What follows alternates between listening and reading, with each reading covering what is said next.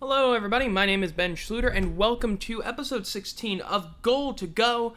This episode is going to be a bit different than a normal one, because this episode is going to be the entirety of me reading a 148-page report by Husch Blackwell on Louisiana State University's Title IX procedures and the lot. If you want to hear me talk about things that are more fun, you can check the video in the description of this podcast episode where I have linked the YouTube recording of last night's stream where I talked about Saints stuff and, well, also I talked about Les Miles stuff. But, yeah. And I'm going to just double check and see where we're hearing it from. But yeah, I have not read any of the report. I've only just found out about some stuff. But we're going to read through it, you and I. We're going to look at this together, and we're going to talk about it. This is probably going to be one of the longer episodes that I do, but it's definitely worth it because it's going to be, again, from my perspective, as a first-time reader of this thing, who recently, and by recently meaning last night, reviewed the Les Miles report that came out about his conduct in 2013. And once that gets mentioned, I'll talk about it. But if you want to read this full report, I will link, it'll also be linked, it is linked, I should say, in the description of this video. This says 262 pages, Jesus Christ, what have I gotten myself into? Oh God. Well, some of these are in fact just a bit of a start. So the background information starts on page 4, yada, yada, yada. Let's see what that background is. Sexual violence on college campuses is a pervasive and seemingly well-entrenched public health problem, with research consistently indicating that more than 1 in 4 undergraduate women have experienced sexual assault while they were students. While incidence of sexual violence varies by campus, research clearly and compellingly shows... Hold on one second as I just up the volume real quick. Research quickly and compellingly shows...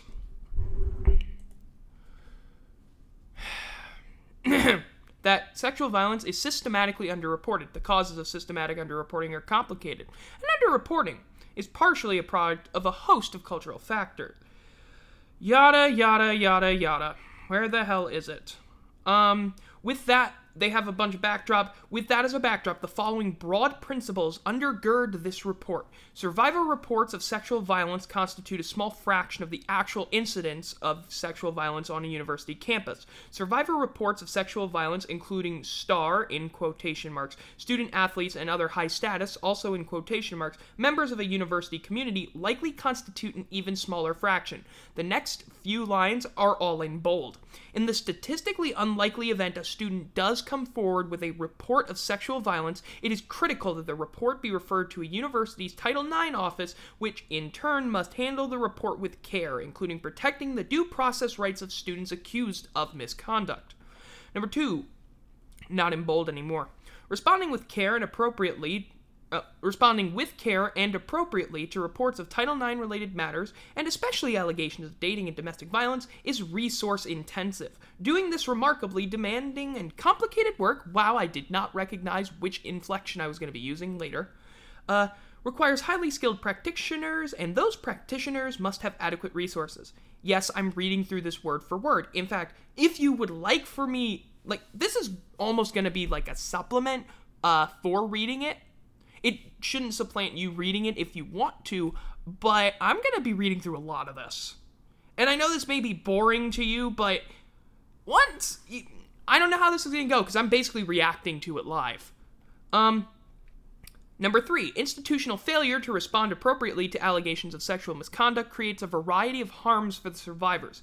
Failing to respond appropriately also reinforces justifications for violence justifications for victims to not come forward in the first place. Do not split your infinitives. Sorry, just, why'd you split an infinitive? You are lawyers. You know how to write things. You're going to notice me calling out a lot of grammar mistakes. I'm sorry, but I need to keep myself calm, and that's what keeps me calm. Getting annoyed at one thing and then getting absolutely pissed off at others. This is a tragedy in its own right. Not that, but the other thing. but can also create a fertile ground for serial perpetrators. Failing to respond appropriately to allegations of sexual misconduct can also create a variety of harms for those accused of misconduct. Community members wrongly found responsible for sexual misconduct can be negatively impacted for years. Even those appropriately cleared by an institution may be viewed with skepticism in a university community that has no confidence in the institution's process for resolving reports. By the way, I should note that while doing this, LSU is playing Oral Roberts, and as of now, we're down 13-7 in the top of the fourth. So I'm going to be a little pissed off in two ways. Apologies for me being pissed off for the wrong things, and instead of the summary of institutional policies and personnel. God, I'm not reading this thing, because that's not mine. No, it's time for our office structure. Although federal law has required institutions to designate a Title IX coordinator since 1975, enforcement of Title IX and the formal designation of employees responsible for Title IX compliance was not robust until 2011, when the department, under the Obama administration, among other actions, issued what has been dubbed the 2011 Dear Colleague Letter. This guidance document expanded on previous guidance and provided specific items that must be, or were strongly recommended to be, included in an institution's policy and procedures related to sexual harassment and sexual violence. Hopefully you can hear me very well. I'm sorry this is all live and I'm not editing anything out, but frankly I just want to have this out ASAP. While controversial in some quarters, in the quarters of the assholes, partially, I say partially, not everywhere. The 2011 Dear Colleague Letter is universally recognized as a significant tool which compelled institutions to prioritize compliance with Title IX. It included the following specific mandates relevant to this review. It reaffirmed that prohibited, quote-unquote, sexual harassment includes, and I quote, unwelcome sexual advances, requests for sexual favors, and other verbal, nonverbal, or physical conduct of a sexual nature, including sexual violence and gender-based harassment. It reaffirmed the department's constructive knowledge standard for administrative enforcement as follows. If a school knows or reasonably should have known about student-on-student harassment that creates a hostile environment, Title IX requires the school to take immediate action to eliminate the harassment, prevent its recurrence, and address its effects. Considering all the shit I've heard about LSU, I can't wait to see what they found out about that. It stressed the broad responsibilities of the Title IX coordinator, including the responsibility to oversee all Title IX complaints and identifying and addressing any patterns or systemic problems that arise during the review of such complaints, to be available to meet with students as needed and not have other job responsibilities that may create a conflict of interest.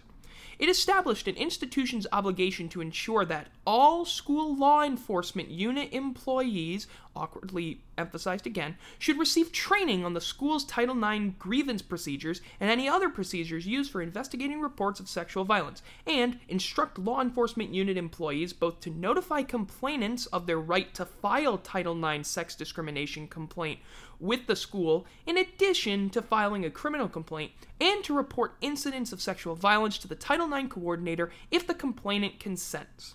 It outlined the standard of evidence, preponderance of the evidence. I don't know what these mean. Some of these are going to be lawyer speak. Certain procedural requirements for investigations and hearings, and requiring training for Title IX coordinators, investigators, and adjudicators. It recommended institutions implement preventative education programs and make victim resources, including comprehensive victim services, available. Despite the 2011 Dear Colleague Letter's clarion call for institutions to implement and increase infrastructure for Title IX offices, LSU did not have a formally designated Title IX coordinator until 2014, when the university assigned Jim Marchand, one of two attorneys in the Office of General Counsel, to fill the Title IX coordinator role for the entire LSU system on an interim basis. In addition, at that time, the university formally designated Gaston Reynoso, Assistant Vice President for Human Resource Management, as the LSU A&M campus. LSU A&M refers to the official name of LSU's Baton Rouge campus, Louisiana State University in Agriculture. Okay, so the Baton Rouge campus, at least I know what to do. There's a lot of stuff in here. So, again, like I said, this is going to take a while, and I got to practice this. Significantly, both of these I'm sorry, he was also the Title IX Coordinator and Deputy Coordinator for Human Resource Management. Significantly, both of these designations were other duties as assigned roles. As a reminder, that a Title IX Coordinator should not have other job responsibilities that may create a conflict of interest. Well, you failed at that, you morons. Additionally, for many years, the university has utilized and continues to utilize the services of an outside law firm, Taylor Porter, to advise on Title IX issues. In interviews with Husch Blackwell, university employees explained that these roles were assigned following the department's issuance of additional Title IX guidance in 2014. Significant developments in that guidance included some sort of a Title IX coordinator. I should really not read this whole thing because that's going to bore you to death. But that doesn't matter because that's all we're doing here. A Title IX coordinator's core responsibilities include overseeing the school's response to Title IX reports and complaints and identifying and addressing any patterns or systemic problems revealed by such reports and complaints. This means that the Title IX coordinator must have knowledge of the requirements of Title IX, of the school's own policies and procedures on sex discrimination. I have to stop thinking things before I've read ahead. And of all, emphasis added, complaints raising Title IX issues throughout the school. It reaffirmed that the Title IX coordinator role should be free from conflict, and noting, because some complaints may raise issues as to whether or how well the school has met its Title IX obligations, designating the same employee to serve both as the Title IX coordinator and the general counsel, which could include representing the school in legal claims alleging Title IX violations, poses a serious risk of a conflict of interest. Other employees whose job responsibilities may conflict with a Title IX coordinator's responsibilities include directors of athletics, deans of students, and any employee who serves on the judicial/hearing board or to whom an appeal might be made. Yet you split an infinitive earlier, but you didn't want to end a sentence with a preposition. Your writers are really... Oh, wait, these are different writers. Designating a full-time Title IX coordinator will minimize the risk of a conflict of interest, and designated a full-time me not being an asshole coordinator will really help me not speak for 27 hours on this bullshit. It's not bad bullshit, but it is a lot of shit we gotta dig through. And then it expanded guidance regarding the yada yada yada. Okay, so given this clear guidance, it is notable that a system Title IX coordinator role was assigned to Marchand, who, as deputy general counsel, quote, posed a serious risk of a conflict of interest in contradiction of the department's guidance. He was also the campus coordinator, and his designation as such, on top of the yada yada yada, It did not set appropriate expectations regarding the Title IX coordinator's vast responsibilities to effectively oversee the school's response to all complaints. Yada, yada, and yada. Along with these something, something, something... I'm really trying to get to the good shit. Something, something, something... Ba-ba-ba-da-ba. Yeah, this is just a bunch of stuff basically talking about, like, how this was a complete mess. Oh, there we go. Where is this? Stewart, who is this Stewart? I'm sorry, Jennie Stewart. So, the university continued with Marchand in the role of Title IX coordinator for the LSU system and Reynoso serving as campus coordinator for the Baton Rouge campus until February 2016, when Jennie Stewart, who had been working in the office of the Dean of Students since 2009, was selected to fill three simultaneous institutional roles. You know, like you can do, despite the fact that that's completely against your whole thing. Yeah, she's Title IX coordinator for the LSU system, campus coordinator for LSU's Baton Rouge campus, and Cleary coordinator for all LSU system campuses. Her designation was the university's first attempt at a quote-unquote full-time Title IX coordinator, nearly 5 years after the Dear Colleague Letter. Oh yeah, 5 years, because that's totally reasonable. No, I mean 5 years is totally fine. Oh my god, this is going to piss me off more than it needs to, isn't it? Anyway. When asked about her role and responsibilities, Stewart explained that each of the system's 9 campuses had a Title IX campus coordinator who was designated by the chancellor. She reported that she did not have supervisory authority over other campus coordinators, but they reported Title IX information to her, and she was tasked with regularly advising and supporting each of the campuses on Title IX's requirements and complaint resolution. Jesus Christ, it's going to take me forever to read through. There were modest developments in 2018. We hired Jeff Scott to serve as lead Title IX investigator for the LSU system. Oh my God, please don't tell me we've made just two pitching changes in the same inning.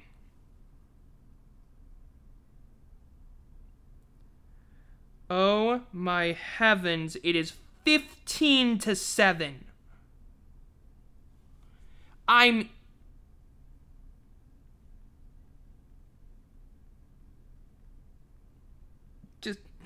Why do you have to do this to me? Anyway, not important. In fact, I think, like, all of this, and I said I was going to do that, I'm doing this all on my own right now, because I got no idea what I'm doing. There's a lot of stuff in here, and I'm just trying to find student advocacy and accountability, something. Okay, I'm not here, actually, for this. I mainly came for the stuff on the LSU athletics department, mainly because that's the thing I'm here for. I'm not just here for that, though.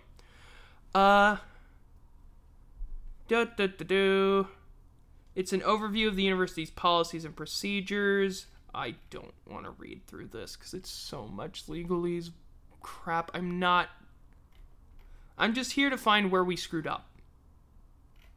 Okay, that's what I'm here for. Oh. Okay, here's one.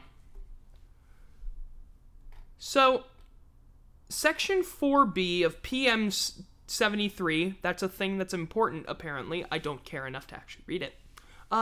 Because it doesn't seem to matter as much as what this is talking about, because it does give clarifying points. Starts by making the seemingly obvious point that any student or employee who, quote, believes that he or she has been subjected to sexual misconduct or any other violation of this policy, unquote, has a, quote, right to report the conduct to the campus Title IX coordinator or to any other responsible person, which includes but is not limited to the campus administrator with responsibility for human resource management, student conduct or the department head of the relevant academic department.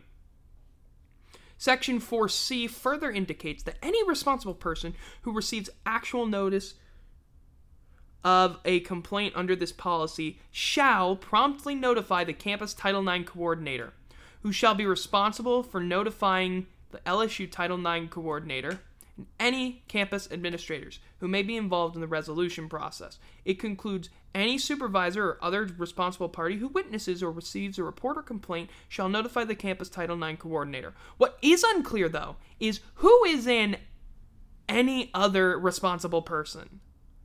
To that end, PM73, in somewhat circular fashion, defines responsible person as any employee who has the authority to take action to redress sexual violence or who has been given the duty of reporting incidents of sexual violence or any other misconduct prohibited by this policy by students or employees to the Title IX coordinator or other appropriate school designee. Responsible persons do not include victims' advocates, mental health counselors, or clergy. Okay. So it specifically identifies three job categories as responsible persons: the campus administrator with responsibility for human resource management, student conduct. I don't even know what the hell that means. It is not clear whether the drafters intended this provision to mean the campus administrator with responsibility for student conduct or simply student conduct. I was asking the same question. Thank you for putting that in a footnote. In quintessential legalese, the policy then notes that this list is not exhaustive, i.e. responsible person includes but is not limited to the campus administrator with yada, yada, yada. It also states that any supervisor who witnesses or receives a report or complaint is obliged to notify the campus Title IX coordinator. Finally, the policy's definition of responsible person includes employees given the duty of reporting incidents. However, it fails to identify which employees have been given this duty. Because why would it ever be clear and obvious?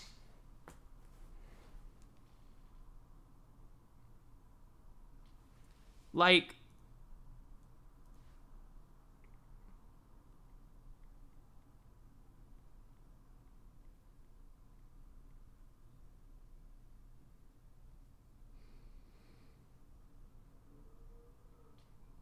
yeah, this is just, oh my God. Employee Title IX training. Oh my God. Yada, yada, yada. I've been through the employee training. Actually, I've been through the employee training. Bada Bushki, I can give you some background on this.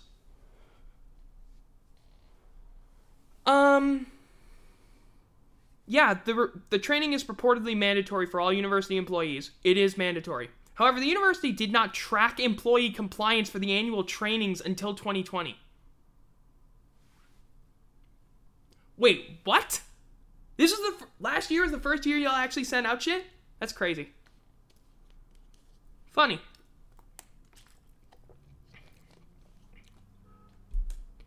A 2017 internal audit report specifically recommended that LSU administration, which is in quotation marks, should explore learning management systems or other methods to efficiently monitor employee compliance with required annual training because training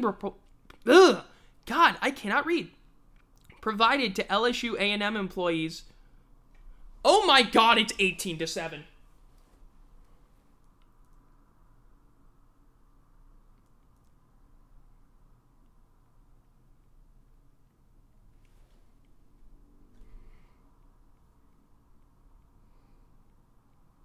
It's 19-7.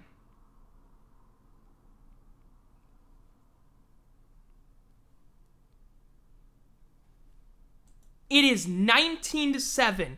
We are losing to Oral Roberts.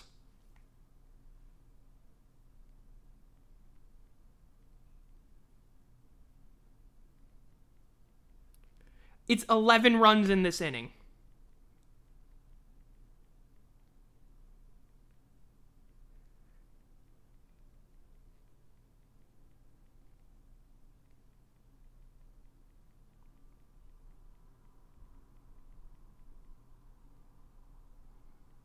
This is insane.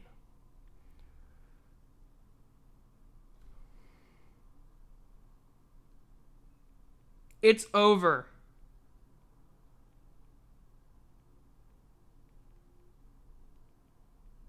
So anyway, off of that, sorry, but LSU baseball is a thing. I apologize for the waiting. But while I was waiting and looking through that, I did get a chance to read a little bit more through this. Only read a couple pages, and guess who found some bolding? A responsible person is then defined as any employee who has the authority and responsibility to take action to redress sexual violence or misconduct as prohibited by this policy.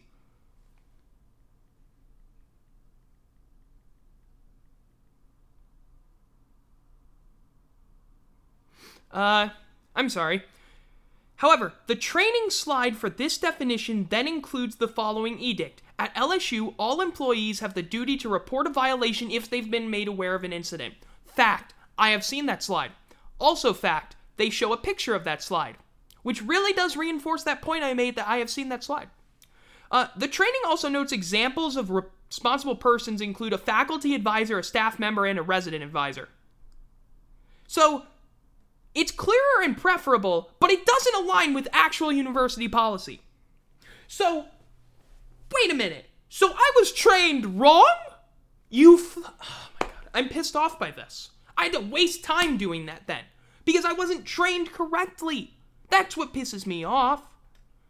The HR training also defines Title IX coordinator as an employee who shall be responsible for the implementation, enforcement, and coordination of all Title IX for all student campuses. They are responsible for overseeing Title IX compliance with the entire university. This training notes that Jennie Stewart will serve as the Title IX coordinator. In addition, yada, yada, yada. The narrative notes to the slide add another wrinkle of confusion, though. As an employee, you have the responsibility to report an offense if you've witnessed, known about it, or were told about it.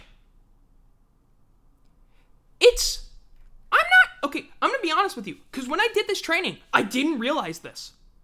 That's bad. First of all, it's bad when I don't notice. This doesn't make any goddamn sense. because I should be aware that makes no sense. But you're telling me this, so I'm reasonably inclined to think it makes sense.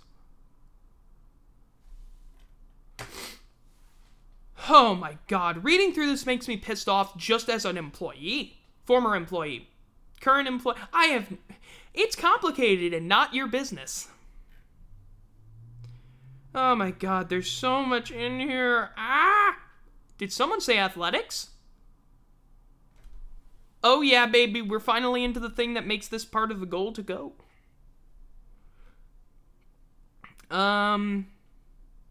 Somebody please do a better job. Okay, I'm going to be honest here. Reading through this makes it's so much. It's just a wall of text. Please, God, have somebody do a better job of this. I'm kidding. We're actually going to find better things. Because Dan Beebe Group was engaged by the Tiger Athletic Foundation at Louisiana State University to conduct an independent assessment of human relations risks, including misconduct prevention policies and programs applicable to both the Louisiana State University's athletics department and Louisiana State University. Dan Beebe Group was just, outside stuff. A 77-page report was submitted to Tom Skinner, the university's general counsel, in draft form on March 29, 2016. A final version was not located as part of this review, and it is our understanding from representatives of the Beebe Group that a final version was not requested. While the Beebe Group report is replete with solid recommendations on various topics for purposes of the Husch Blackwell review, the following are especially notable. Yay! Something that you finally pointed out that I can actually read through and not have to read through a wall of text to try and interpret. Because honest to God, I don't have the time for it. Because how long have I been sitting here for?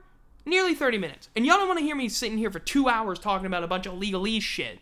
Especially because, God, I want to punch something right now. How have you given up 19 runs, including 11 in one inning?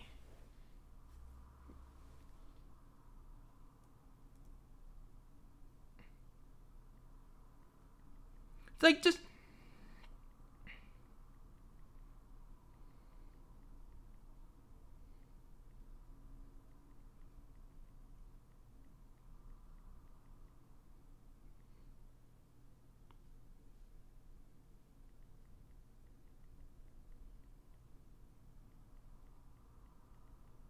This is embarrassing.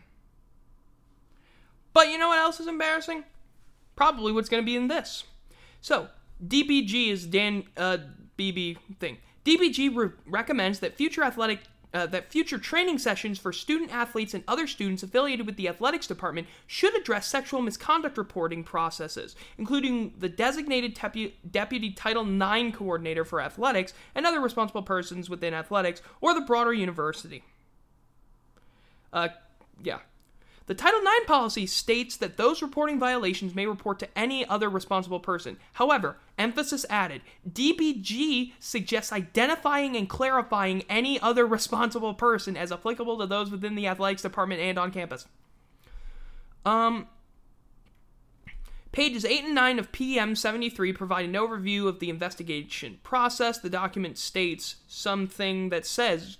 to this quote, any such investigation shall be conducted by a trained person authorized and assigned as an investigator by the campus Title IX coordinator, including but not limited to trained employees from Human Resource Management Department or the Student Services or Student Life Department or other qualified university employees. Hi, that's me. The campus Title IX coordinator will notify the appropriate campus officers as necessary. To encourage early reporting, and this is all with emphasis added right now, to encourage early reporting and prompt resolution, DBG suggests that all employees and students affiliated with the athletics department should be trained and educated on the offices and persons designated on the Baton Rouge campus to respond to violations of PM73. It is DBG's experience that the more specific information that is provided about the verified positions and offices on campus, the more likely issues will be reported and resolved in a timely manner. Representatives from the Beebe Group met with the university's leadership to discuss this report and recommendations shortly after the draft was submitted in 2016. After this meeting, however, it is not clear what, if anything, was done to consider implementing the Beebe Group's recommendations by the leadership of the university. We note, however, that a copy of the Beebe assessment appears to have been provided to the university's internal auditor sometime in 2017, as the September 2017 internal audit report discussed below noted that suggestions relevant to this audit were incorporated into our recommendations. There was an audit done in 2016. God, I cannot read through this whole thing.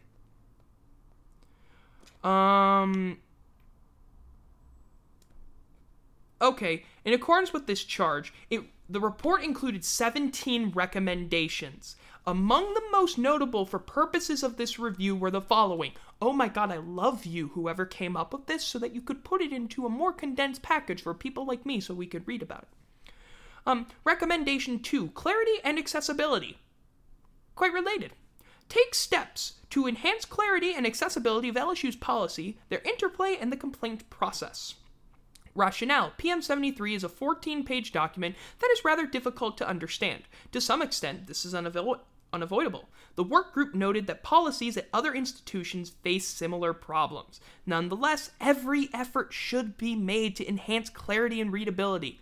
I am taking a psychology class. I have to read psychology articles. I wish other disciplines, notably psychology, would follow that procedure. I get that you need to be, thorough and all, your font choice is gonna get pissy.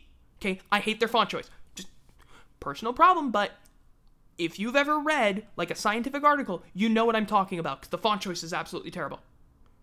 Typeface, excuse me. Although the font choice is also pretty meh. It's not great size.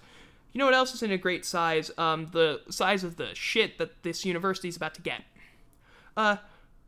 So further, LSU should take additional steps to help members of the LSU community better understand their rights, responsibilities, and the various procedures relating to Title IX. The work group recommends implementing user-friendly approaches to help enhance clarity and accessibility, yada, yada, yada. LSU, they recommend the following steps. Advise parties of their rights under applicable state and federal law and include links to appropriate websites. They should employ flow charts and similar imagery to more clearly illustrate the concepts. They should have user-friendly guides for understanding the various types of complaints. Did you not proofread? Please. And procedures that may arise under Title IX. And all of the foregoing should be available on LSU's website in a centralized, easily located place. Then there's recommendation 6, which is better describe the reporting obligations of various members of the LSU community. Expand the persons excluded from responsible person to clearly apply to lawyers, doctors, and others in a legally recognized confidential relationship. They have a rationale for it. That rationale takes 500,000 years to read. He lies. But, basically, it says that the language in these provisions is somewhat confusing and could be improved in several ways. It's not somewhat confusing, it's very confusing. I had to read it as a part of this stupid fucking report. I'm not calling the report stupid, I'm calling the fact that it's written that way stupid. First, it is the work group's understanding that a responsible person means any LSU employee who is not specifically exempted from the definition, but that interpretation is not necessarily clear from the language on page 4. Second, on page 7, PM73 requires a responsible person to make a report when he receives, quote, an actual notice of a complaint. Actual notice of a complaint. That same paragraph then requires any supervisor or other responsible party who witnesses or receives a report or complaint to notify the Title IX coordinator. The language used is somewhat inconsistent and confusing. As a result, there's a fair amount of confusion. Oh my God, we didn't score a run.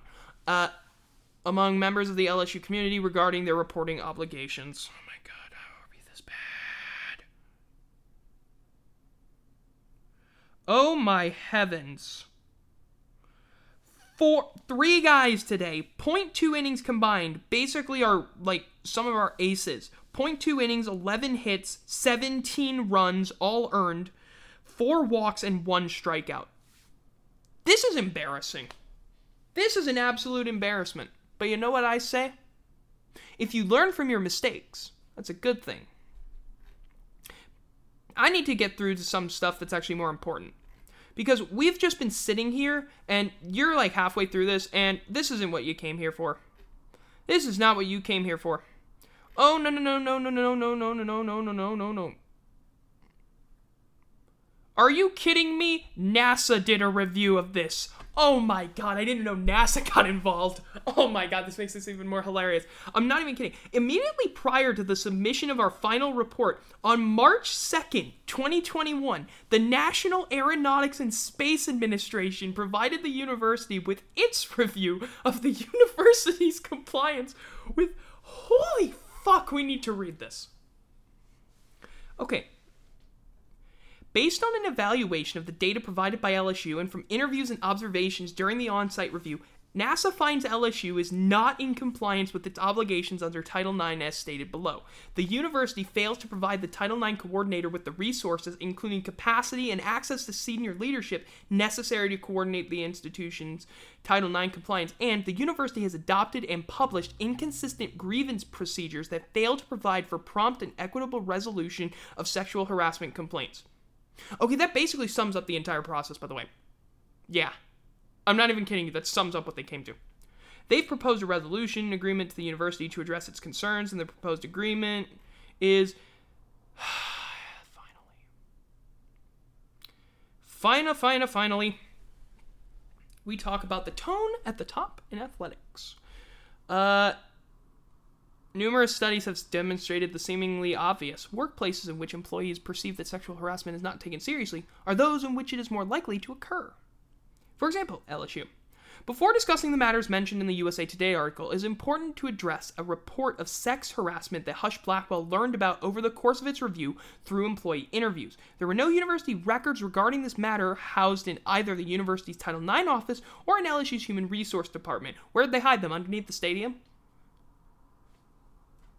The only person in the entire university who has ever been disciplined in any form for failing to make a report under PM73 is athletics department employee Sharon Lewis, a longtime football operations employee and current associate athletic director for football recruiting and alumni relations. This is ironic because Lewis has lodged several reports of sex harassment throughout her tenure. Oh my god. Oh my god. Just... Whoever wrote that sentence... I want to hug you. I want to hug you so badly. Like, just... Yes. In May 2019, Lewis provided a statement to Lindsay Medatic. I don't know how to pronounce it, and neither do you. The university's deputy Title IX coordinator for employees, in an appeal of an institutional finding that she purportedly failed to make a required PM73 report. That statement chronicled significant alleged misconduct committed by the then most powerful person in the athletics department, and perhaps the university, LSU football coach Les Miles. Thank you for segueing into the thing I was hoping for. From approximately 29... Let's say that again. From approximately 2009 until Miles' departure in 2016. Miles has denied all allegations of misconduct, and we are not in a position to offer an opinion on whether the allegations against him are true or not. I'm in the position where I can do that, and I will say that the allegations are probably more true than they are not true. Instead, the issue is whether the university responded to this report against a powerful member of the university and athletics department in a manner consistent with then existing legal guidance, well-recognized best practices, and institutional policy. The answer is, drumroll please, no. Of course it fucking didn't. God damn it. Lewis's report speaks for itself, but among the allegations leveled is that... This, by the way, I already talked about this last night. It's going to be in the description, so please check there if you want to actually watch me talk about that with two other people. Miles attempted to sexualize the staff of student workers in the football program by, for instance, allegedly demanding that he wanted blondes with the big boobs and pretty girls. God damn it, why did you have to use that quote? I didn't have to be broken by that quote. According to Lewis, he also allegedly took a more direct role in the hiring of those student workers. According to the report that I read last night, they said it was a more hands-on role. I like whoever wrote that one because some people know how to write puns. Lewis's account was corroborated by several witnesses in our review. By the way, when I say R, I mean like Husch Blackwell. According to Lewis, she repeatedly expressed her concerns to various athletics administrators, and she felt those reports went nowhere. In 2012, Miles had just completed his 8th season as head football coach, and in late January 2013, the university announced that it had negotiated a new contract, which included significantly increasing his annual salary. The contract was presented to the LSU Board of Supervisors for approval in February 2013. At the time, Miles was the highest-paid public employee in Louisiana and scheduled to make $4.3 million per year. In her interview, Lewis stated that around this time her worst nightmare happened, when an athletics department student worker, Student 1, which, by the way, that's named in the other one. The one that was released, that is a report all the way back from like 2013. Came to her very upset about something that happened when she was alone with Coach Miles. According to Lewis, Student 1 requested her assistance in confronting Miles regarding the allegations. Another longtime football operations employee was present for the meeting and recalled from her perspective that Student 1 was completely traumatized by the alleged incident. The child had a dead stare. She just kept saying over and over, "You know what you did to me." Sharon Lewis echoed this, describing the interaction between Student 1 as emotional and traumatic. Following this encounter, Lewis immediately reported the incident to Seeger. According to two athletics employees interviewed as part of our review, Student 1 met with Seeger, but, quote, "the university never did anything about it." What a fucking shock! Yes. There is no record of this student's concern being investigated in a manner consistent with then university policy. There are also no records or other evidence of Student 1 being provided with notice of her rights and options in response to the complaint, or perhaps more importantly, any supportive resources other than the support of Sharon Lewis and coordinator of football operations and assistant to the head coach, Yael Lofton. I probably butchered that. I hope I didn't. Lofton and Lewis stated that after this incident, Student 1 fell off the face of the earth and did not know what happened to her after that. Following this incident, athletics leadership, including then athletics director Joe Oliva. We're about to talk about something that's going to piss people off if you're an LSU fan. And if you've made it this far, this is what you came to hear. And by the way, we still have to talk about the Wells, because apparently they get off like scot-free. Let's start from the beginning. Following this incident, athletics leadership, including then AD Joe Oliva, issued directives to Miles to refrain from contact with student workers and also engaged Taylor Porter to provide training to all athletics employees on a variety of compliance topics, including sexual harassment. Despite these measures, in February 2013, a second student worker, identified as Student 2, reported inappropriate contact and text messages with Miles to Lewis, which were documented in her communications to human resources. In turn, Lewis immediately reported the incident and provided the text messages to Senior Associate Athletics Director Seeger. Student 2's report of sex discrimination was clearly not handled in a manner consistent with then-university policy. Instead, Student 2's report prompted Seeger and then-athletics director Oliva to conduct initial fact-finding, which was reported to the university's outside law firm. Taylor Porter, which, by the way, is not the name of a human being, but is actually a law firm, which did considerable legal work for the athletics department and essentially served as outside general counsel for the university at the time. Then interim LSU Chancellor Williams Jenkins, I don't know how you give a guy the first name of Williams, seriously, it is a last name only, asked Taylor Porter to investigate the allegations with Seeger's assistance. This designation raises conflict of interest concerns, as it is not clear how the firm could have been neutral in the investigation. I'm going to shout something away from the microphone, you'll still hear it. No fucking shit! Yeah, you could hear that. Yeah. There was also no provision in the applicable Title IX policy for these sorts of investigations to be outsourced to third parties. Yeah. No shit. During the course of their investigation, Taylor Porter learned that numerous athletic department employees indicated that Miles became more hands-on about many things in the athletics department, including the selection of student employees. God, yes, both of you decided to do that. Both of you decided to put that in there. Oh my god, yes. Yes, that is the perfect pun.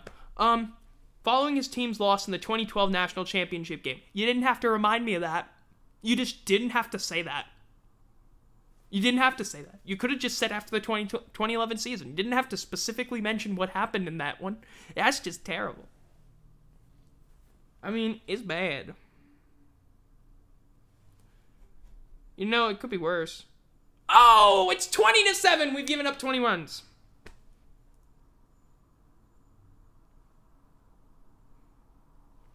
We've given up 20 runs. Anyway, yeah. In particular, according to witnesses interviewed by Husch Blackwell, Miles allegedly participated in recruiting and interviewing female student employees and wanted them to have a certain look. At least three witnesses recalled Miles labeling student workers as AM and PM girls, a designation with which Miles also openly gave to female full-time football operations staff. What the fuck? Several employees recalled Miles referring to the student workers as looking like a bad bowling team. Huh? I've never heard that one used before. I'll give you that. Employees interviewed as part of Husch Blackwell's review stated that only certain ones were allowed to be in the head coach's office. Not everyone. And most of them were either blonde. They were all attractive, but most of them that came through here were blonde. Another individual recalled Miles saying many times, "I want the blondes, not the brunettes working in this office." As one witness explained, "It makes me want to vomit because it was kind of that every year it got a little worse and a little worse, and for a while, after a while, it almost became normal that we can't hire anybody that's fat and ugly." Notably, there is no record of these reports of sex discrimination in the university's files, and there is no record of these reports ever being investigated. Yeah, what do you know? During Taylor Porter's investigation, God, why wasn't this the start? Honest to God, I'm going to split this off into two parts, by the way. I'm saying this now. Where you can hear the first part if you want to. This second part that I'm talking about right now, I'm not going to do that. I've lied to you. Kind of like how this university lied to everyone when saying that its employees could be fine and would be free from sex discrimination. Funny how that works. Miles denied anything inappropriate had happened. It is important to note that complicating matters was the fact that student 2 and her father were adamant that her confidentiality be protected. LSU's outside counsel ultimately concluded that student 2's allegations, even if true, would not constitute prohibited sexual harassment under applicable law. The next statement is an opinion from Husch Blackwell. "We disagree. In any event, we disagree. I disagree as well. We agree on disagreeing with their assessment of it." Isn't that nice, being in agreement? "In any event, the investigation ultimately concluded that accepting Miles' version of events, he had acted inappropriately and was required to attend training. On May 15, 2013, the results of this investigation were communicated to 3 members of the Board of Supervisors, whose names do not matter.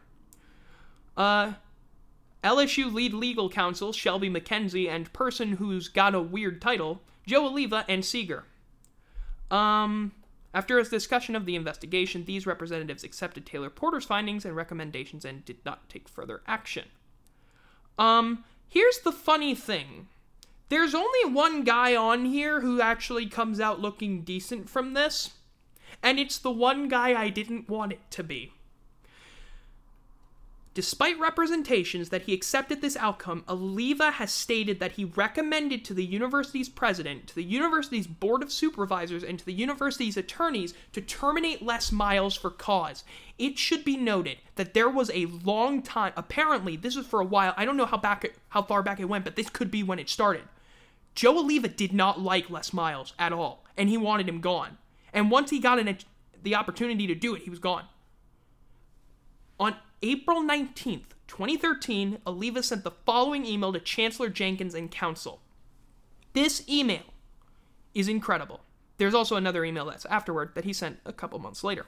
"As we move closer to deciding how to handle the results of our investigation, I want to recommend at minimum a few items. A written reprimand outlining his inappropriate behavior and the consequences for it occurring again. Some sort of counseling and a reduction to any bonuses paid to him equivalent to the attorney fees incurred as a result of his inappropriate behavior. I also believe the full board needs to be made aware of the situation before any decisions are made. I think his continued employment employment needs to be seriously considered. When reviewing the use of a secret personal phone, the text messages, the fact that I had already advised him against such behavior, the evening meeting off campus, etc., it gives me great concern for the future. This issue can or will have serious impact on our university and athletic department. We have been unable to locate a response to this email. On June 21st, Oliva sent the following email to council and incoming LSU president F. King Alexander. It should be noted, F. King Alexander is no longer the university's president. He's the president at Oregon State. That is all I have to say about that. A fact. Bob and King. Of course there's a Bob. Thanks for call today. One more time, I want us to think about which scenario is worse for LSU. Explaining why we let him go, or explaining why we let him stay. Oh my fucking god, dude, why are you saying the things I'm thinking right now? No, because fucking he's right. Oliva, I hate to say this, but Joe Oliva is right. A hush falls over the room as the shudder of 1,000 skulls comes to being.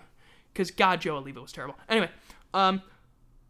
proactive or reactive, I always believe that people are innocent until proven guilty. And in this case, I believe he is guilty of insubordination, inappropriate behavior, putting the university, athletic department, and football program at great risk. I think we have cause. I specifically told him not to text, call, or be alone with any student workers, and he obviously didn't listen. I know there are many possible outcomes and much risk either way, but I believe it is in the best interest in the long run to make a break.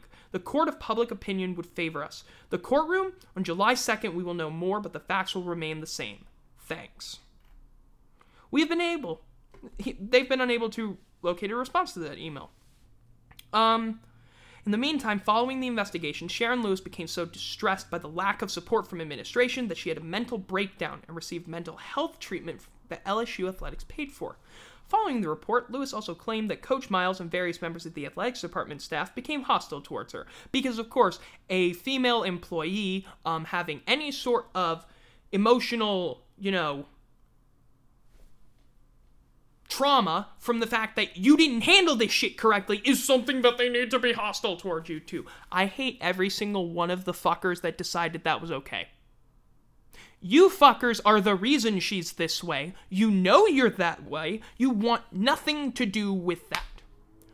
All of you, fuck off, okay? I don't care about you because you're terrible people. I don't care about anything. This shows you don't care. Unless you don't know. Then maybe that's okay. But if you know, you don't care. Of note, immediately prior to his tenure at LSU, he served as the head football coach at Oklahoma State University from 2001 to 2004. On September 13th, 2013, Sports Illustrated published a story about the OSU football program, which, by the way, it's calling Oklahoma State OSU, which I feel like is even better because we get to take pot shots at Ohio State, lol. Which described Orange Pride, OSU's hostess program. Oh my fucking god. Go on. While such programs had a long history, Rick Pitino, public scandals at other schools beginning in 2004 resulted in the elimination or significant limitation of hostess program activities due to suspicions about sexual interactions. The Sports Illustrated article indicated that Oklahoma State not only kept Orange Pride intact, but by 2004, multiple sources told SI the group also became a key contributor to the program's rise. Membership in the organization more than tripled. There was a greater emphasis on attracting prettier and more outgoing women, and more than a dozen Cowboys who played from 2001 to 11 told SI that a small number of Orange Pride members had sexual relations with them or with other prospects during recruiting visits. It should be noted, and this is quite amazing, that if Oklahoma State had beaten Iowa State in Ames that night, they would have been in the national championship game against us, which I think is a crazy coincidence that all of these things are related. But who cares? Although no person interviewed in the Sports Illustrated piece had direct knowledge of a coach or athletic department staff member instructing a hostess to have sex with a recruit, the article indicated that some Oklahoma State football personnel played a central role in vetting Orange Pride candidates, with Les Miles interviewing some applicants. These allegations were corroborated in the article by interviews with female Orange Pride members. One former staff member also stated in the article that he and at least one other staff member under Miles were aware that a few Orange Pride members were having sex with recruits. Notably, Sports Illustrated also reported that multiple sources told SI that the group underwent a significant transformation after Miles replaced Bob Simmons in late 2000. Its culture also changed, referring to Orange Pride members sleeping with a recruit on the spot. Okay then, what the fucking fuck? Despite these allegations being published just months after the university's resolution of student complaints, during which the university's leadership became aware of staff concerns that Miles was allegedly sexualizing LSU student worker staff in a manner similar to the allegations in the Sports Illustrated report, we have found no evidence indicating that the university conducted an investigation into these concerns. How many people do I need to punch again? Because it keeps getting larger and larger and larger. God, I wish I didn't mess around for the first half hour, otherwise people would still be listening. And I know we're almost an hour into this bitch, and we still haven't talked about the cells, also known as the pieces of shit who aren't going to be here. Oh my god. Excuse me one second. It is 3:30, and it's already getting dark. We've given up 22 runs! 22! LSU, 22! They rhyme.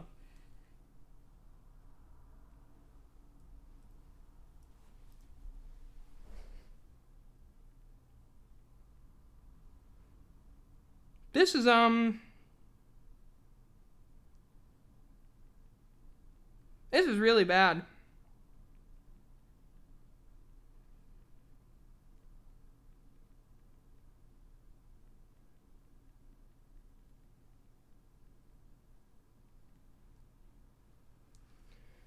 Oh my god, this is bad. Perhaps better than any organizational psychologist could, one longtime football staff member made a number of insightful remarks about some of the damage created by this episode on the culture of athletics department. I am very much happy to read this. It just baffles me, though, that for so long this went on and that kind of became the normal, right? And you just don't talk about it and you don't say anything. You just kind of go because we're protecting LSU. We're protecting our brand. We're protecting our head coach. We're protecting this. We love LSU, so we're going to be loyal to LSU. So we're going to do what we can to help it and try to fix it. But, you know, nobody wants a big blow up to where, oh, there's a big scandal, you know? I always felt like we had to be protective, you know? You want to protect LSU. You don't want there to be any big blow-up or scandal or, you know, much less anything like that, right? I felt like maybe if the university had done more when the first child had happened, maybe that would have helped clean up a lot of other stuff that maybe wouldn't have happened further down the line with not just him, with even players and anything like that. Because sometimes if people see somebody getting in trouble and it's made a big deal out of it, they're not as apt to go, well, I can keep going. I can keep doing that because nobody gets in trouble around here. Even the head coach didn't get in trouble for doing it. So we didn't set a very good precedent by not handling the stuff the way we did, you know? This has allowed things to happen since then that maybe might not have, you know? If something, it would have been stopped and, you know, somebody made an example out of. To think, and there are some, line breaks in here because, this person's talking off the top of their head in a similar manner to I am, except I'm not being interviewed by a law firm. To think that that was almost normal for us, and because we had been involved in that so long, until you step back and look at it and go, my God, what were we doing, you know? But that's how the progression it came to, that's the progression it came to. It just became normal, which is sick now that you think about it. The fact that it became normal to us was crazy, you know? But it was always, nobody ever really wanted to rock the boat, and then... Poor Sharon, though. I mean, like I said, she had most of the brunt of it because she was over the girls. We were so beat down and caught up in that mess, we didn't realize how bad we were, you know? That's what upsets me. That's just... And then it goes into... I am an hour in, honest to God. If you're here right now, listening to this, I thank you a lot, because this is basically just me reacting to this. I'm not even going to number this anymore. Because I can't, and we're going to read through, it is 3:35, as of the time of me recording this. And by God, we've got a lot to talk about still. Because now we're getting into Drake Davis.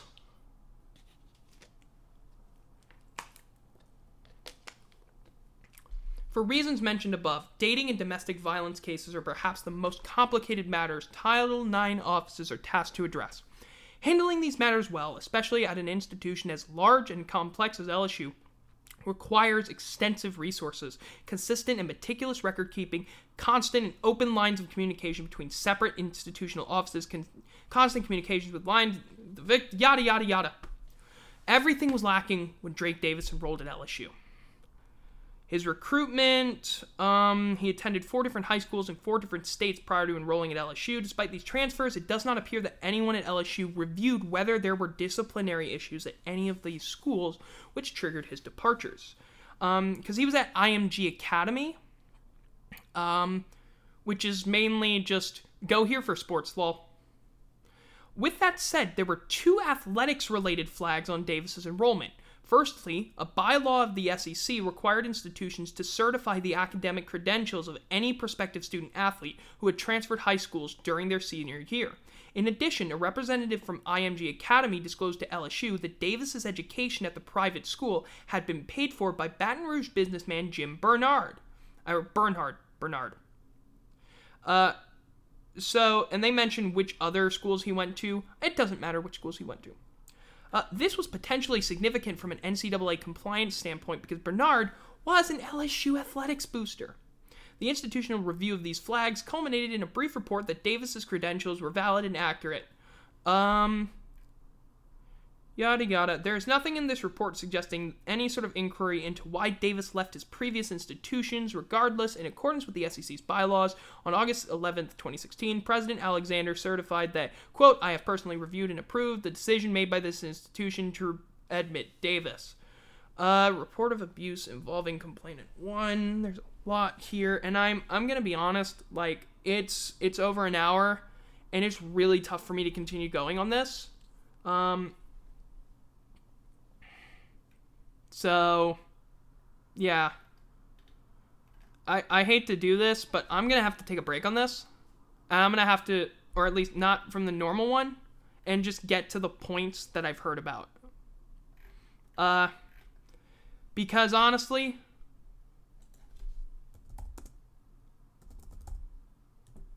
I think it'd be much easier for me to explain what has happened. So first of all, LSU suspended 2 high-ranking LSU athletics officials without pay for about a month or so. So that's a thing.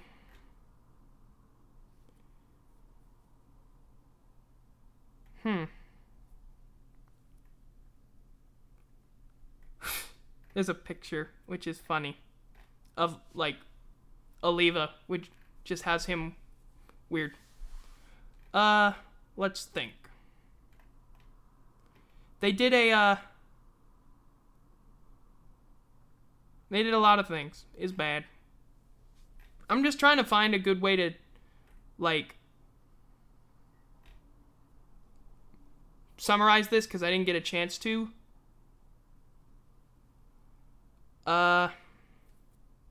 It says apparently failure to report will result in disciplinary action.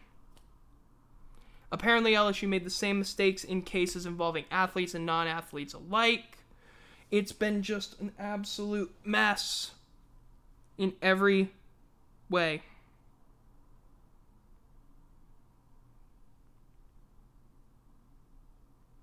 Oh my God.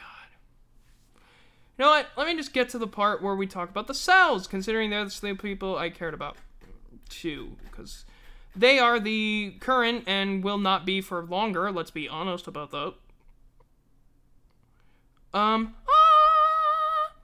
Did someone say the cells? Because the cells, they're back.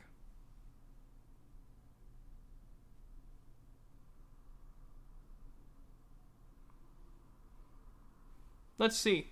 Now we have the reports of abuse with Jade Lewis, who was the tennis player that Drake Davis was being terrible. So it says, it mentions in here, it is worth emphasizing that many of the victims discussed throughout this report were also LSU student athletes or athletics employees. Trying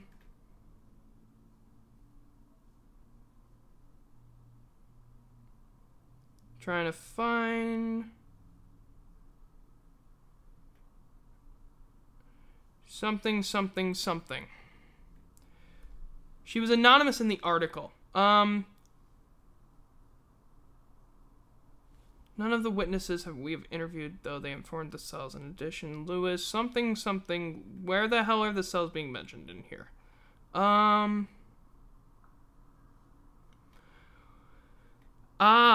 so one of the disputed facts we've been tasked with addressing is whether Jade's father, David Lewis, reported the 2017 incident of abuse to tennis coach Mike Sell during the summer of 2017. So he reported that there were phone calls to Mike Lewis, who's the co-head coach along with his wife, Monica. Mike and Monica Sell. Yes. So, during an interview as part of this review, David Lewis's account was slightly, but materially, different. Lewis stated that in June 2017, he told Mike Sell that there's something going on with Jade. It's toxic. She's behaving strange. It's just not right. Lewis clarified that Mike Snell initially contacted him in June to discuss an unrelated NCAA compliance investigation for the university. According to David Lewis, we had a couple of conversations there in June, but it certainly came out in that conversation about there's something going on with Jade. It's toxic. She's behaving strange. It's just not right. And he denied it. No, he's a superstar. There's no way, there's no way that basically that guy could mix with your daughter. It's just that he's a big-time football player. David Lewis did not specifically state that he told Mike Sell that Davis was physically abusing her. Instead, he describes being understandably focused on his concern that his daughter was behaving strangely, including red flags with Lewis's relationship with Davis, which he allegedly communicated to Mike Sell. David Lewis also described concerns regarding the Sell's alleged attempts to encourage Jade Lewis to renege on plans to play professionally. Yada yada. There is no mention by David Lewis to Michael Sell of any abuse, and Lewis appears to be solely concerned that Jade wanted to stop playing professionally and return to play college tennis. Lewis tells Sell that because of various financial commitments, Jade is ineligible for college tennis now anyway. That is interesting. Very interesting, especially considering the fact that, that changes everything. Oh my god, we didn't give up any run. Anyway. So, where is it? Retired in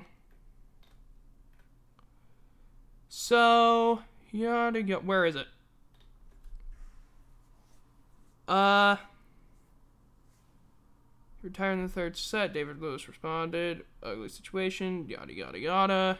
This is a lot, and I really do apologize for this being so long, if you've made it this far. I am going to, when it hits 4 o'clock my time, I'm just going to stop recording anyway, because there's a lot here, and I'm just trying to find the rest of it, and I know I didn't do this exactly in the best way, but to be honest, I did not really, I have no idea. Hold on, where is it? Just, wow. Where is there was some text. David Lewis noted that he just sent Mike Sell a text that I have more disturbing news about LSU and Drake Davis. The alleged text between Mike Sell and David Lewis was not provided. Just waiting for the Sell. I don't care about this. Where in the world is it? Apologies for this stuff. Where in the world is it? Here's the Virgil Ausberry stuff, which is another thing. Yada yada. Because basically, Ausberry knew about it and then didn't do anything. Balls. This is really tough for me to figure out, like...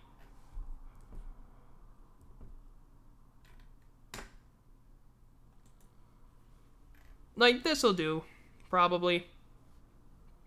It didn't dwell on the failings of specific individuals. It focused on an LSU system of reporting that was built to fail. I'm reading a USA Today article because, frankly, at this point, y'all have probably been sitting around doing whatever the hell you want, listening for far too long. You can read the report for yourself. I got some stuff I gotta do.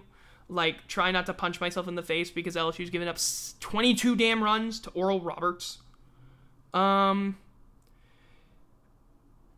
Basically, we were understaffed, is what it looks like. We were understaffed. We had no chance of doing it. One note that was made, that someone else made, that's a really good note, is that earlier it was said that this could be compared to Baylor. But with Baylor, it wasn't that... It's not like with Baylor, because Baylor, it was actively trying to cover it up. We weren't actively trying to cover up anything. We were just so understaffed, we couldn't do anything. We just couldn't do anything about it. It's not that we didn't want to. There's nothing there saying that. What's saying is that we need to... There were 18 recommendations. Increase the staffing to Title IX office. Make mandatory reporting obligations clear. Conduct targeted training for athletes and improve record keeping. It was so bad. It's just so bad to see all of those things. I'm good. It's a good thing I did go through the whole Les Miles situation. It cited 5 different reviews of LSU's Title IX policies done in the last 5 years. They all alerted LSU officials to problems with the school's policies and practices, and Husch Blackwell could not tell what was done with those recommendations. And it called the leadership's previous response to the red flags lackluster. We're not the first people to make recommendations to you. Scott Schneider, who conducted the investigations, told the Board of Supervisors, at the end of the day, if this report is given to you and we don't implement these recommendations, the same ills we discussed throughout the report will just continue to repeat themselves. He made President Galligan made a promise that they would institute each of the 18 recommendations and immediately announced the creation of a new Office of Civil Rights and Title IX.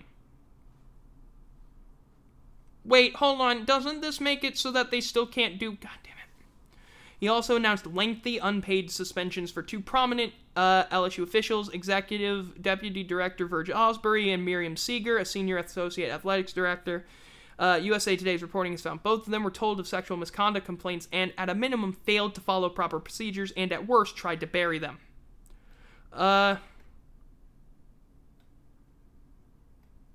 yada, yada. They still haven't had, like... So they have people who are outraged, and it's like, great.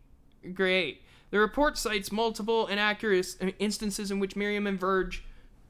Are you really not going to call them by their last names? Come on, it's basic. Also, I don't really like... Anyway, clearly covered the tracks of abusive athletes and continuously silenced the cries of help from victims. Students... they are employed to protect is appalling, to say the least. These victims, this, by the way, this is from the same Reveille columnist. These victims will live not only with the trauma of the actual assaults, but with the trauma of being ignored by people who are supposed to believe in them. In my opinion, their failure should honestly be punishable by the law. I mean, is it criminal negligence to be that stupid? There is a point at which you can be so stupid it's criminal. Is this as far as it goes? Seriously, that's a genuine question. LSU suspending them is a slap on the wrist and a slap in the face to all the victims. Before the report was issued, Carolyn Schroeder, an alumna who reported her sexual assault in 2018, blistered the university's board of supervisors. They were known throughout the community. Like I mentioned, apparently Les Miles' shit was well known by a lot of members of the Baton Rouge media who came out yesterday by saying, haha, yeah, I knew all about this, which is like, that's not the flex you think it is.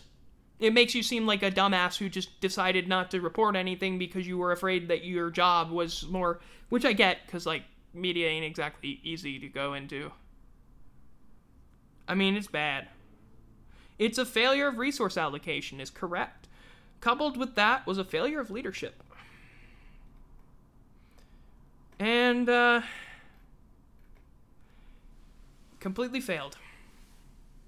So I haven't had a chance to read the entire rest of it because it takes 87,000 years for me to do that. But here's what I'm going to say after all of this.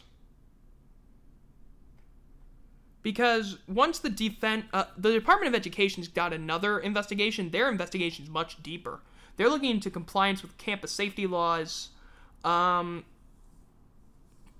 So that'll be fun. So while we knew there were serious issues with LSU's Title IX compliance, we are shocked and appalled at the scope of the problems identified in this report. Our clients are devastated to learn that the school they loved so much has not only broken their trust, but hurt so many others. They are still processing this information and have nothing further to share at this time. So, I think after 87 bajillion minutes of talking,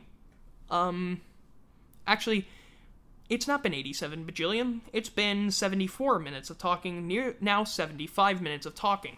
What are my full-on thoughts about this whole thing? Well, my thoughts are, what the hell did I expect? So it turns out we didn't really have a Title IX office, did we? That's what I'm getting from this. We didn't have a Title IX office. It was never staffed. What the hell were you doing? You were doing nothing. It doesn't even It pisses me off even more than I thought it would, in different ways, though. Because it turns out, I'm happy that it wasn't because we were actively trying to bury it, but I'm pissed off because we couldn't actively bury it. We were too shitty to bury it. We were so shitty at everything, it didn't even need to be buried, because we fucking suck!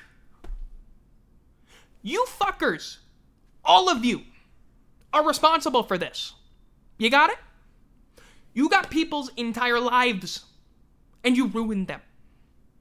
Fuck you. I say that with no hint of irony, and I say that with all hint of hatred for what you did to people. You are scum of the earth. Les Miles, please never coach again. Please. Nobody hire this man. This man is a cancer to the entirety of college football. I don't understand how the hell he gets away with it, too. How the fuck you let this guy get away with it? As Joe Oliva said, which is worse? Trying to explain why you fired his ass, or trying to explain why you kept him on for that long? And you know what I say? You know what my opinion is? It is 5 times worse to try and explain it after the fact of why you kept him on than to try and explain in 2013, after all of that we had to fire him because he was fucking sexually harassing students. I don't think many... Look, it was 2013. It would not have been that difficult for you to get that done. I don't care what kind of fucking legal argument you would have had to go through. You would have had to prove some shit. But y'all just kept not doing it. You refused to do it, and now look where you are. Do people trust you on this campus? Should people trust you on this campus? I don't think people should trust you on this fucking campus. Not until you show me something. Until you adequately staff that fucking Title IX department, I'm not going to think that you are ever going to care about the rights of students. Until you've cleared up your fucking training modules, I'm not going to feel like I can be trusted to know what the hell is going on. Until you... What else do you need to do? I'm trying to think of other things that you need to do to have it proven to me that you give a singular fuck about this. The fact that there were 5 others, including one that came out literally 3 fucking days ago from NASA of all places. And it, by the way, which wasn't going to be included, and y'all weren't going to have enough time to act upon it. But it came to a clear and concise conclusion that y'all are fucking shit, and y'all need to work on your fucking shit. If you guys aren't... And you know what? Here's the one thing that's going to be of all of this. I don't expect much to change. I don't expect anything. And it's not because I am a cynical asshole, but because there were 5 other instances when you had a chance to change and you never fucking once tried. But now, because it's being thrust in the public fucking spotlight, you finally do it. That is not showing accountability. That's not accountability. It's you being fucking scared. You are saddening, you are loathsome piles of shit, and until you fix your goddamn bullshit, I'm not a proud student. Alrighty? Because the fact that... And by the way, I'd have been okay with this, but the fact that there was a NASA report that just got finished 3 days prior to this shit, that's what pisses me off the worst. Is that you knew about this, and that NASA had came in, and they had already done a report. And it just got released. The fact that you knew about this now. The fact that you had done nothing since. The fact that Virgil Ausberry, a guy you just suspended for 30 days, was still allowed to go on the goddamn radio around this fucking town. Still allowed to say shit. Still was allowed to be on the board of fucking supervisors to pick the next permanent president of this university. All the while, a USA Today article had come out about his ass. How in the ever-loving fuck am I supposed to care? And I'm just a random dude. I'm not going to be impacted by Title IX shit like this. But I know who will. It's the women on this campus who can't walk around at night because you don't provide adequate lighting.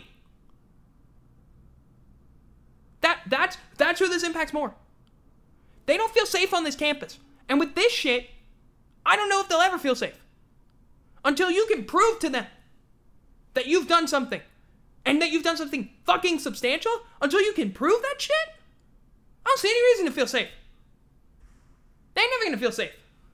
So, this is my one last thing. I'm gonna wrap things up here. That is, why didn't you do anything sooner? Why did you do this? Why didn't you listen the four times prior that you had a chance to listen? Why didn't you do it until it came out when a former football player was going to jail for some horrific shit he did in Virginia when he got released? Alrighty?